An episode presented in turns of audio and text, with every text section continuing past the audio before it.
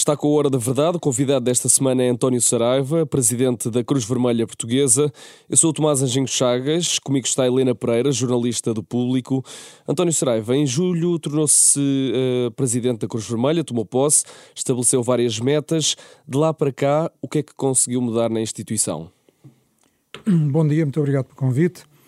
Em seis meses, a caminho de sete, não é possível transformar assim tanto de uma entidade que tem 159 delegações, 2.800 colaboradores, 1.700 viaturas, enfim, é, passa a analogia, um porta-aviões que não muda de rota eh, em seis meses.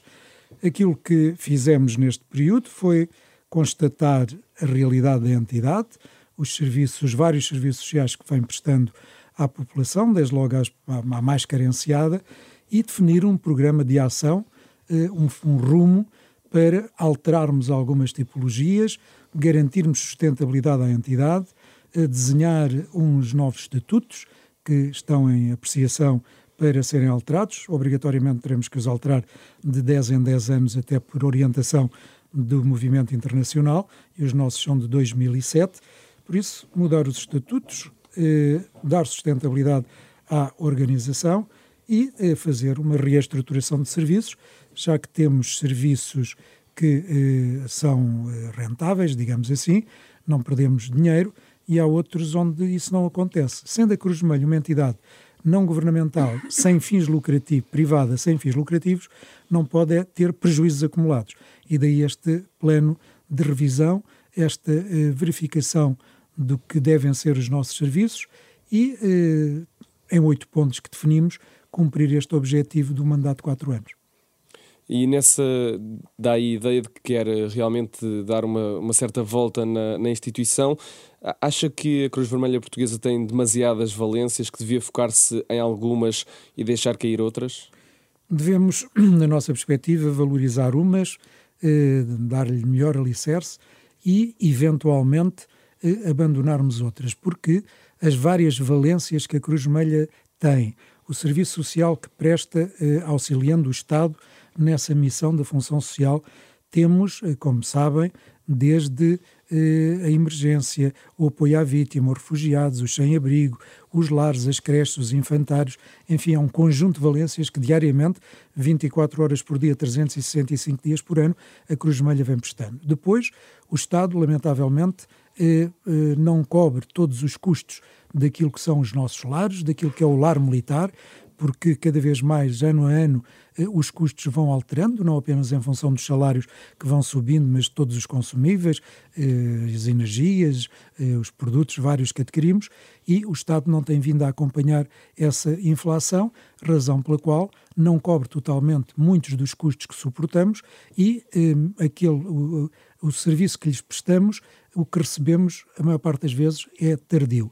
Temos aqui um problema de sustentabilidade da tesouraria, porque aumento de custos, recebimento do Estado nas tipologias onde o substituímos com pagamentos atrasados, a Cruz Vermelha tem aqui eh, um problema de eh, equilíbrio de, de tesouraria e nem sempre isso acontece. Vivemos como vivemos, como sabem, de donativos. Estamos num período em que tem vindo a duplicar, num tempo em que tem vindo a duplicar os pedidos de ajuda. Em 2022 tivemos o dobro dos pedidos de ajuda que tivemos em 21. Já em 23 duplicámos praticamente o que tínhamos em 22 e este aumento dos pedidos de ajuda e uma redução dos donativos eh, é uma equação difícil eh, cuja, cujo resultado eh, tem que ser melhorado. E é nessa perspectiva que fizemos a avaliação que fizemos e estamos a definir as linhas de orientação, estas oito que lhe defini. Mas quando fala em alterar uh, algumas tipologias e reestruturar serviços uh, e ver uh, o que é rentável e o que é que não é, pode-nos concretizar quais são as áreas que possivelmente a Cruz Vermelha deve apostar mais e quais aquelas em que um, pode, pode recuar um pouco? Helena, não é, não é fácil responder-lhe essa pergunta porque das 159 delegações que integram a Cruz Vermelha, nem todas prestam todas as valências. Nós cobrimos o território nacional na sua totalidade e cada delegação tem um conjunto de valências que vem prestando à população. Uns têm lares e creches, outros têm infantários e apoio à vítima, outros têm sem-abrigo, enfim, há uma tipologia variada em que cada delegação presta esse conjunto de valências. A exploração de um lar, aquilo que nós designamos por ERP, estruturas residenciais para idosos, eh, é rentável a partir de um número de utentes. Se não tivermos esse número de utentes, a exploração é negativa. Por isso temos que, junto da Segurança Social e da comunidade local, e em articulação a maior parte das vezes com as câmaras municipais, eh, colocar em cada, em cada estrutura destas o número de utentes que o tornem equilibrado. Quando, quando digo eh, não, não podemos é, não temos que ter forçosamente lucro, mas não podemos é acumular prejuízos, é nesta perspectiva de trazer o número de utentes que dê exploração equilibrada ou eh, à estrutura que a delegação desenvolve. Eh, temos depois eh, determinadas tipologias onde verificamos nos centros de cuidados continuados, em alguns, alguns lares, como lhe digo, em alguns apoios aos refugiados, porque o Estado apoia-nos durante 18 meses a recepção de refugiados acolhemos refugiados, inclusivamente até por aquilo que o país está obrigado nas cotas que o nível da União Europeia vai definindo, e depois durante 18 meses temos o apoio do Estado. Mas ao fim dos 18 meses esse apoio cessa e nós não vamos abandonar as pessoas, nós continuamos a apoiar estas tipologias. Mas ao fim dos 18 meses vem totalmente a custo da estrutura, da, da estrutura que tem esse, essa valência. É, claro que não abandonamos ninguém, não deixaremos de auxiliar ninguém, mas muitas vezes o termos que alugar a casa, o manter a alimentação enquanto, enquanto aquela família ou aquele refugiado se estiver sozinho, geralmente são famílias, dou-lhe um caso de espinho, onde temos uma família, pai, mãe e dois filhos, eh, já vão três anos de apoio, os 18 meses já ficaram lá muito atrás, mas nós não vamos abandonar as pessoas, até as pessoas terem emprego, até terem meios de sustentarem sozinhas. Isso é um prejuízo acumulado. Claro que nesta, eh, nesta questão de não podermos abandonar, não queremos abandonar ninguém, temos de ter aqui uma racionalidade eh, de eh, alterar estes comportamentos. Ou indo ao Estado, e hoje neste, neste ato governativo em que nos encontramos, não é fácil ter interlocutores para alterar os 18 meses, para eventualmente prolongar a 24 meses, eventualmente, ou encontrar com as câmaras eh, onde, onde geralmente eh, estas valências são prestadas, nas, nas regiões onde estas valências são prestadas, um tipo de apoio auxiliar para, como digo, não querendo, como não queremos abandonar ninguém à sua sorte, mas termos um mínimo de exploração equilibrado para não continuarmos a aumentar prejuízos. Mas faz sentido a Cruz Vermelha ter essas valências todas? Tem lares, tem uh, cuidados de saúde, tem creches, uh, ajuda a pagar a ajuda na alimentação, a ajuda rendas na habitação, casa, rendas de casa também. Luz. Ou seja, são, uh, são coisas tão variadas, faz sentido e é sustentável este modelo em que a Cruz Vermelha quer ajudar a tantos níveis diferentes. Isto faz algum sentido? Helena, a função humanitária dos sete princípios básicos que perseguimos na Cruz Vermelha, a questão da humanitária é uma das prioridades. E por isso, eh, nós eu tenho dito repetidamente, ajudem-nos a ajudar. Quando pergunta se faz sentido, é esta abnegação, é este humanismo que caracteriza toda a rede, não apenas nacional, mas a rede internacional, como sabe, que nos leva a este ímpeto de ajudar quem precisa de ser ajudado. E sendo certo que a população portuguesa, como lhe disse nos números que lhe apresentei, a duplicação de pedidos de 22 em, em relação a 21, a duplicação em 23 em relação a 22, este aumento eh, cada vez, ano após ano, maior do ano anterior, leva-nos a não podermos abandonar aqueles que precisam de ajuda. A sua pergunta eh, é, é, de facto pertinente. Então, e o que fazer? Vamos manter todas as valências? Eventualmente não, Helena. Eventualmente teremos que largar algumas delas. Mas, como sabe também, o Estado, o Governo Central, o Estado Central, delegou agora nos municípios muito destas valências sociais, muito destes apoios sociais. E as câmaras, nem todas, diria a maior parte delas, não têm ainda esta missão incorporada e por isso pede auxílio à Cruz Vermelha, à Cáritas, às Misericórdias, à Santa Casa, para auxiliar neste apoio social que agora as câmaras cumulativamente vêm desenvolvendo. É uma avaliação que temos que fazer, ver quem, que organizações estão no terreno, se, existem, se existe a rede das Misericórdias, da Santa Casa, da Cáritas, ver quem é que está mais habilitado ou quem é que, por histórico de eh, serviços, tem melhores condições e selecionar se nos manteremos em todas ou como nós, nesta avaliação que a direção eh, que tomou, tomamos posse em julho do ano passado, estamos a fazer, verificar aquelas onde devemos deixar de prestar esse apoio social. E tem alguma não deixando, repito, não deixando ninguém para trás. E tem alguma assim eh, na sua mente, alguma função, alguma valência que eh, esteja na iminência de deixar de, de prestar? Temos, estamos a avaliar neste momento algumas das herpes, vulgos os lares, eh, temos esta questão de, de, dos refugiados, que temos que também avaliar algumas questões eh, e, e solicitar apoio de outra natureza também para prestar auxílio uh, àqueles que procuram em Portugal esse mesmo auxílio.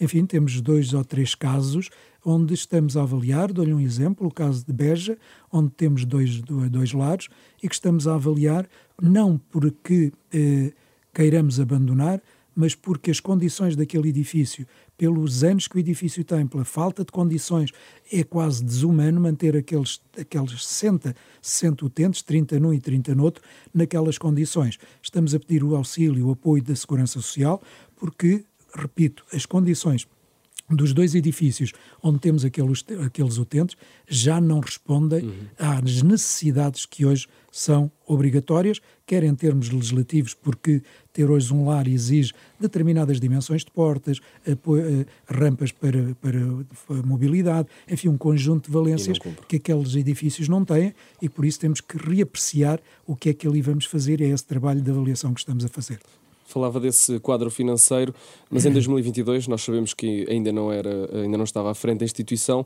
O vosso relatório de contas revelava que o resultado líquido foi de 7 milhões de euros. O que é que isto significa? Que sobraram 7 milhões de euros? Não, quer dizer que eh, na, na, nas contas, entre o deve e o haver, entre os resultados e entre as despesas e as receitas, temos, eh, está-me a dar um número, que eu neste momento não tenho presente, eh, há um saldo positivo, pelo que diz, de 7 milhões de euros. Eh, a Cruz Vermelha tem um orçamento anual de cerca de 90 milhões de euros, mas eh, temos 40 milhões em dívida. Dívida como? Dos vários apoios financeiros que temos solicitado, dos investimentos que têm sido feitos em equipamentos, como digo, em herpes, em casa para sem abrigo, enfim, um conjunto de investimentos que temos, temos vindo a fazer e com esta subida de juros temos algumas situações em maior dificuldade. Eh, esse, esse valor refere-se ao apoio que o Covid, os testes Covid que a Cruz Vermelha fez em largo, em largo número, trouxeram nesse ano um conjunto de receitas extraordinárias, diria, que deram essa situação mais tranquila.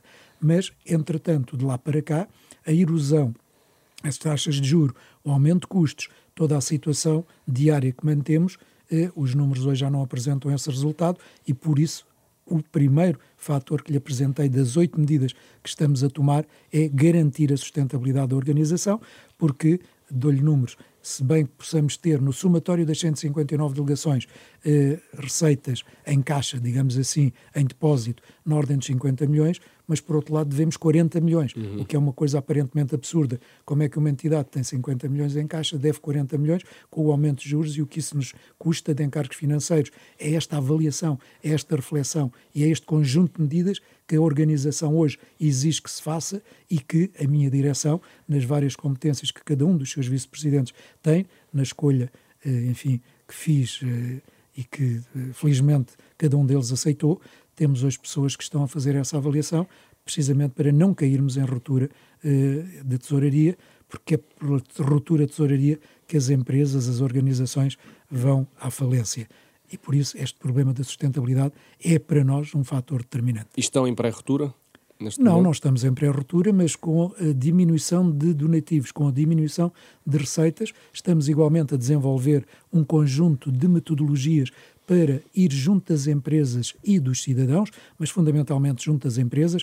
Hoje, elas, empresas, estão obrigadas, como sabemos, aos critérios das ODS, os Objetivos de Desenvolvimento Sustentável, há relatórios de sustentabilidade que desde logo as cotadas, não só, mas principalmente essas, estão obrigadas a apresentar e, nesse sentido, estamos a desenvolver uma proposta de valor para ir junto às empresas responder a algumas dessas exigências dos, dos Objetivos de Desenvolvimento Sustentável, eh, eh, hoje lhes obrigam para oferecer, na nossa proposta de valor, algumas respostas a essas necessidades e, por isso, contratualizarmos com as empresas um conjunto de donativos nesta proposta de valor, porque não é só ir pedir, há também que entregar qualquer coisa aos pedidos que fazemos para lhe garantir quer sustentabilidade, quer o volume daquilo que precisamos. Estamos a desenvolver uma nova metodologia para o cartão Cruz Vermelha, integrando os serviços do hospital, mas dando ao cartão um conjunto de outras valências para que a população em geral possa ter, com o cartão sendo beneficiário dele, ter um conjunto de serviços e de acessos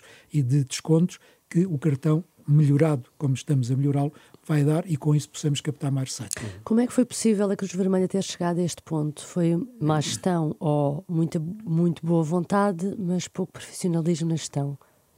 Foi desde logo por muito boa vontade, muito voluntarismo, porque eh, eh, as delegações, as 159, e nós próprios, na Direção Nacional, eh, não somos remunerados, é um trabalho voluntário, não, não temos ordenado, e apesar de, de estar muito grato, agora enquanto Presidente da entidade, àqueles que diariamente desenvolvem essas lideranças nas delegações, mas muitos deles têm esse voluntarismo, têm esse humanismo que diariamente põem ao serviço da entidade, mas eh, há muita iliteracia, há muita falta de conhecimento de gestão neste sentido global eh, do que é eh, gerir uma conta calcionada, do que é eh, fazer cálculos do investimento que se vai fazer. Dou-lhe um exemplo, Helena.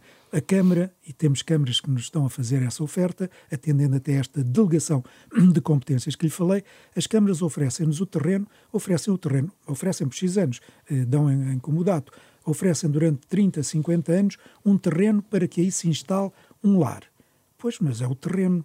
Então, e depois a edificação e todos os equipamentos e a mão de obra para pôr em funcionamento esse lar. Há todo um investimento que tem que ser contratualizado. Dou, dou um exemplo, nós a, estamos a terminar um aqui na Portela, que a Câmara de Louros nos deu o terreno, para aí, para, para aí instalarmos um centro de cuidados continuados e a junta de freguesia, como contrapartida de, do, do, do, do, terreno durante os anos que nos é cedido o mesmo, mas contratualizamos com a Caixa Geral de Depósitos um empréstimo de 7 milhões de euros que agora verificamos, pelo brutal aumento das matérias-primas, de todos os custos inerentes, que os 7 milhões não chegaram para agora concluirmos a obra.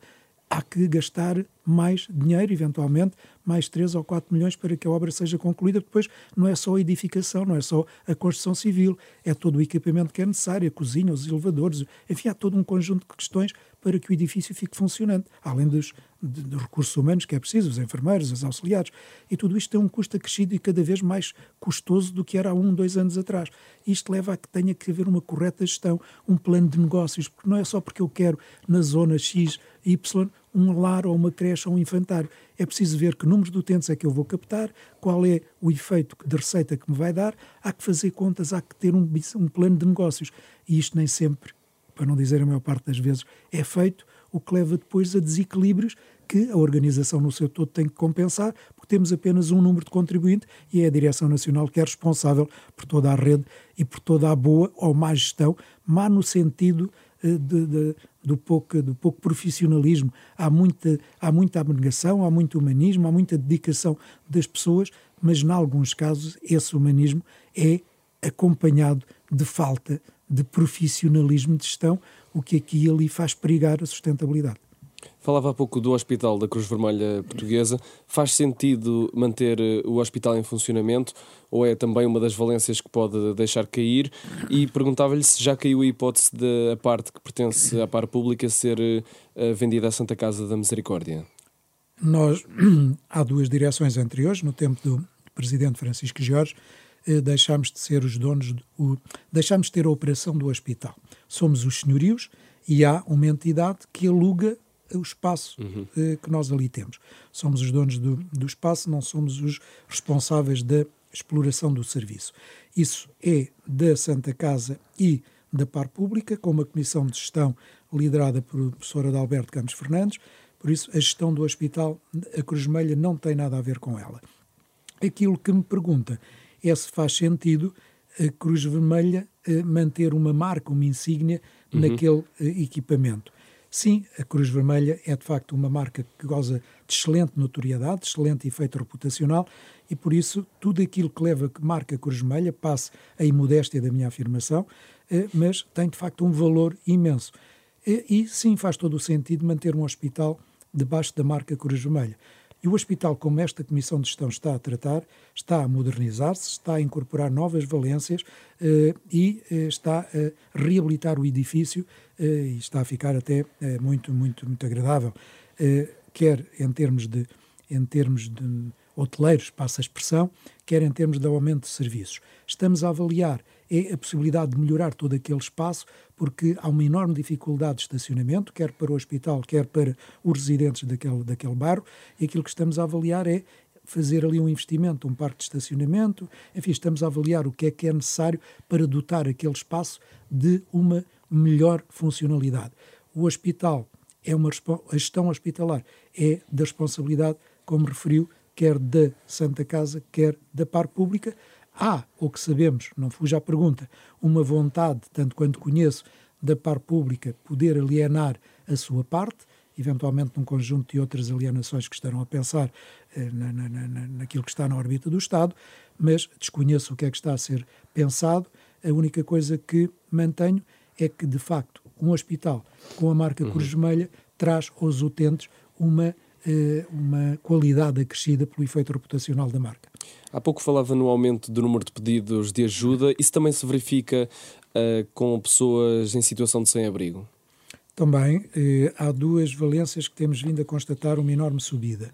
É os sem-abrigo, mas em todo o país, eh, obviamente as grandes cidades, Lisboa e Porto, uhum. desde logo, mas em todo o país eh, vimos assistindo a esse aumento dos sem-abrigo e à violência doméstica, porque nós também, na nossa teleassistência, também área que também estamos a dinamizar e a melhorar, dotando de novas valências, eh, porque hoje a teleassistência é uma das áreas que tem elevado potencial para a captação de receitas. Estamos a melhorar muito esse serviço, estamos a aumentar-lhe valências eh, para eh, proteção à distância e verificação prévia de qualquer incidente de saúde que o utente que o contratualiza possa ter.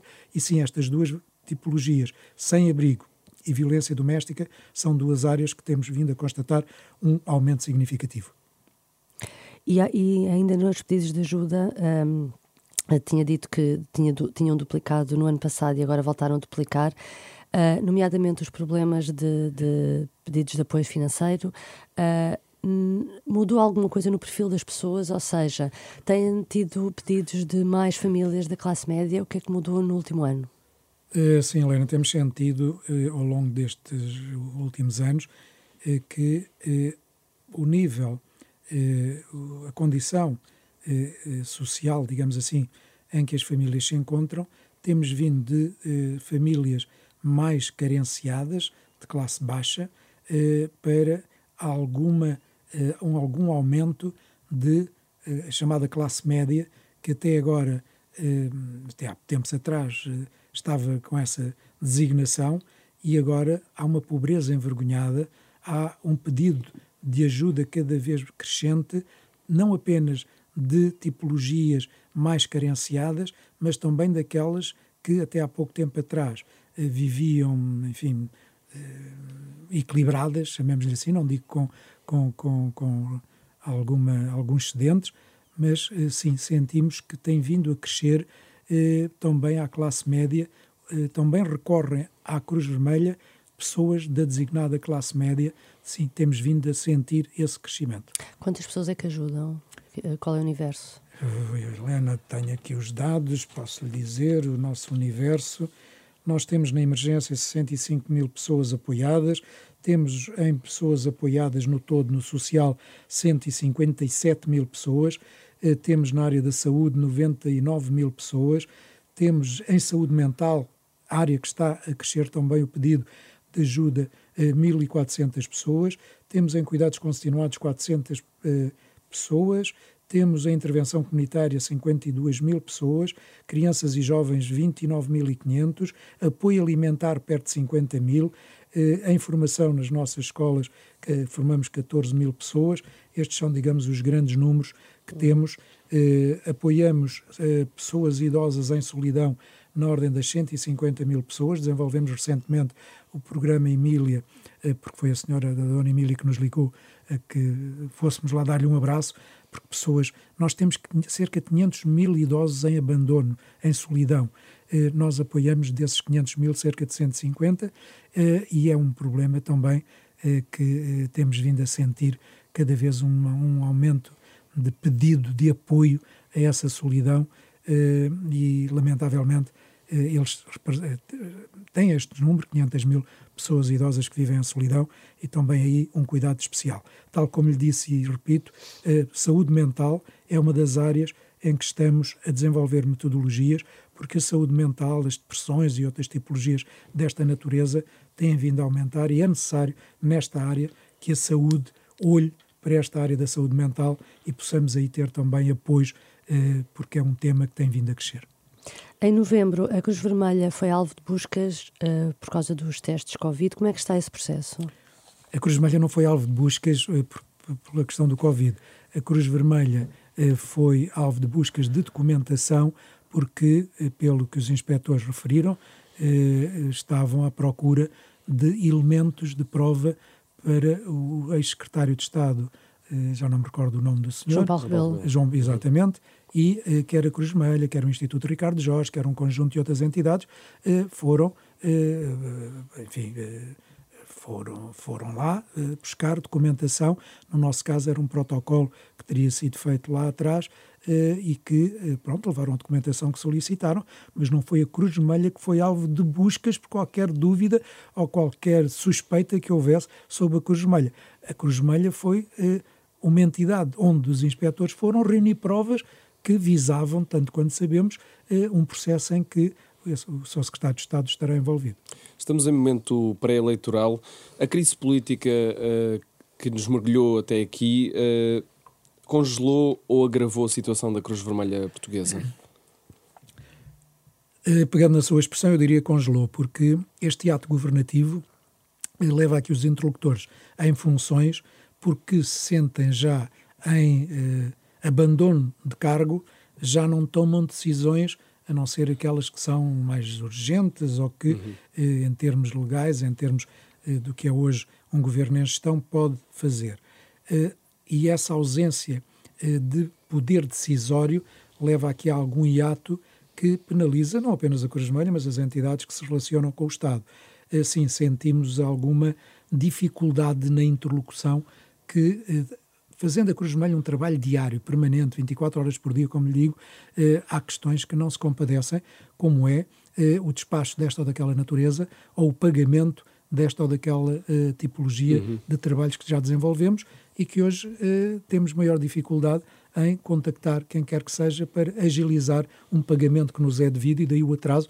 Nós recebemos, para lhe dar este exemplo, nós recebemos há dois meses eh, 600 mil euros das brigadas Covid, veja, das brigadas Covid, uhum. porque a Cruz Vermelha foi a única, e passo também aqui eh, a vaidade da afirmação, mas é porque ela é real e reconhecida. Ainda há dias a Sra. Ministra Ana, Ana Mendes Godinho me referia a gratidão que tinha para com a Cruz Vermelha, porque a Cruz Vermelha foi a única entidade que nunca abandonou lares e foi inclusivamente a lares que não eram da Cruz Vermelha prestar auxílio. Uhum. E as brigadas Covid, como nós lhe chamamos, eh, recebemos há dois meses os 600 mil euros de serviços que prestámos nessa altura. É esta falta de agilização, é esta falta de eh, cumprimento por parte do Estado, através do Governo, de eh, apoio a tempo e horas e de interlocução para agilizar determinados procedimentos, sim, sentimos esse, esse, esse congelamento, como lhe chamou. E como é que tem acompanhado este conjunto de propostas que estão a ser apresentadas pelos partidos?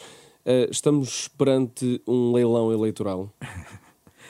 uh, estamos, uh, a figura que Rui Moreira empregou há tempos, eu próprio repeti, estamos de facto perante um leilão eleitoral cada partido a tentar apresentar aos eleitores o que dá mais do que o outro, eh, e estamos, como eu também tenho dito, eh, lamentavelmente, cada partido eh, nesta, nesta campanha que estamos a viver está mais a olhar para o retrovisor do que para o para-brisas.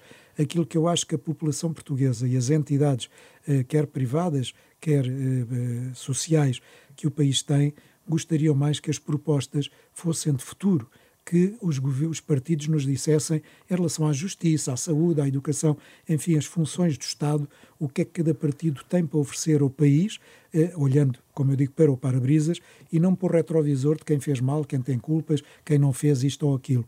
E é isso que, na minha opinião, eh, sem entrar em questões políticas, pelo menos partidárias. É isso que eu acho que hoje que a política, que está ausente da política, são medidas objetivos a atingir para que o país tenha um modelo de desenvolvimento diferente, tenha o almejado crescimento económico que todos desejamos, porque não vale a pena repetir aquilo que todos nós conhecemos. É através do crescimento económico que nós poderemos ter um país diferente, mais justo, mais, eh, mais coeso eh, e sem se gerar esse crescimento com reformas que forçosamente têm que ser feitas, o país não evoluirá. E era isso que eu gostaria, enquanto cidadão, de ouvir dos partidos que estão a concorrer às eleições e, repito, em vez de olharem para o retrovisor quem é que fez mal e quem é que teve culpas, olhassem para o para-brisas do futuro que nos temos pela frente. Mas quando, fala de leilão, quando falamos de leilão, uhum. o que, é que, que medidas é que acha que o chocam mais, por assim dizer? Helena, aquelas que uh, são meramente eleitoralistas. Como diria, por exemplo? Uh, olha, algumas de alguns partidos, sem querer, obviamente, uh, estar aqui a, para, para não ser acusado de preferências desta ou daquela natureza, mas aqueles partidos que apresentam medidas porque sabe, a quem as ouve sabe bem ouvir, mas depois não tem a sustentabilidade independentemente se umas custam 25 mil milhões e não se sabe onde é que se vão buscar, ou se custam 9 mil milhões e não se sabe onde é que se vão buscar. Por isso, aqueles partidos que deveriam ter, deveriam ter as coisas bem fundamentadas, bem estruturadas, e quando oferecem, quando eh, dizem que nos vão trazer melhorias desta e daquela natureza, que nos vão fazer eh, evoluir neste ou naquele sentido de, das insuficiências que nas, na, na, na, nos seus programas detectam, que as coisas fossem fundamentadas, credíveis e que sustentassem as medidas com os fundos e onde é que os vão buscar. Por só há duas maneiras: ou reduzimos despesa ou aumentamos impostos. Porque a captação de receitas, nós, Portugal, é um país de exaustão fiscal. Nós já estamos exauridos fiscalmente, quer as empresas, quer os cidadãos. Por isso, se oferecem mais, têm que ter receita para oferecer mais. Uh, seja na saúde, na educação, na defesa, e onde é que vão buscar essa receita acrescida? É eh, aumentando os impostos, é reduzindo naquela que é uma das medidas que deveriam, deveria haver unanimidade na, na, na, na reforma, que é a reforma da administração pública, dotando de maior eficiência, maior eficácia, reduzindo as redundâncias que a mesma contém, a burocracia que nos asfixia. E aí, fazendo a reforma, eventualmente reduzindo despesa nas várias áreas, eh, ou reduzindo despesa ou aumentando as receitas pelos impostos, que nos digam objetivamente onde é que vão buscar esse aumento de receita para cumprirem as promessas deste leilão que estão a fazer. E sobre isso, eh, como é que têm olhado para eh, estas propostas de alívio fiscal? Foi sempre uma das suas lutas enquanto presidente da CIP? Vejo que algumas têm eh, critério fundamentado, como eu disse, porque, disse mesmo agora, quando nos apresentam as medidas, têm que as quantificar e dizer onde é que vão obter ou a redução das, dos impostos ou a redução da despesa. E, de facto, repito, Portugal está exaurido na carga fiscal. E por isso a reforma fiscal, eu há pouco falava-vos das reformas que os partidos têm que, em sede de Parlamento, fazer. Na, na, minha opinião, enquanto cidadão e enquanto fui dirigente associativo, enquanto liderei a CIP, foquei sempre em três grandes reformas. A reforma da administração pública, não por reduzir funcionários, porque eventualmente existirão funcionários a menos nos lados e a mais uhum. noutros. Tem que se fazer uma correta gestão dos recursos humanos existentes, dos cerca de 800 mil funcionários públicos, mas dotando a ela, a administração pública, num tempo digital em que nos encontramos, de maior eficiência, de maior eficácia, um, um melhor serviço prestado aos cidadãos. A reforma fiscal, e a reforma da justiça. Estas três reformas são nucleares para que o país possa uh, fazer um caminho de crescimento económico. Por isso, a reforma fiscal é bem-vinda e, desde logo, o IRS, o IRC, eh, dando às empresas que exportam, mesmo sendo seletiva. Cheguei a pedir uma redução do IRC geral, baseando-me na reforma do IRC que o governo Pedro Passos Coelho, com o acordo na altura do PS liderado por António José Seguro, eh, consensualizou. Mas, enfim, se não for geral, porque nem todas as empresas pagam IRC, que seja seletiva, seletiva para dinamizar determinados setores, determinadas empresas que exportam mais, que empregam mais, mas sim uma redução de IRC para tornar o país uhum. mais competitivo em termos de atração de investimento externo e melhorando o interno. E dos cidadãos, as taxas de IRC, de IRS, perdão, têm que ser reavaliadas porque temos uma carga brutal sobre os cidadãos e sobre as empresas. Desde logo, a reforma fiscal nesse sentido, além de outras que eh, hoje são absurdas. As tributações autónomas nas empresas, o IUC dos automóveis e a forma como está feita mais para captar receita do que eventualmente para a descarbonização que nos vão apregoando. Enfim, há um conjunto de medidas que exige uma reforma fiscal pensada e execuível. E como é que vê a proposta do novo líder do PS, quer pôr o Estado a apostar em, em determinados setores específicos da economia? Que o Estado eh, queira apostar em determinados setores é louvável, mas é a iniciativa privada, é a dinâmica da iniciativa privada que define eh, que mercados, que dinâmicas, que setores de atividade, porque eh, não estamos num Estado, embora alguns o tentem, eh, eh presente em todas, em todas as atividades, não estamos num, num, modelo socializante.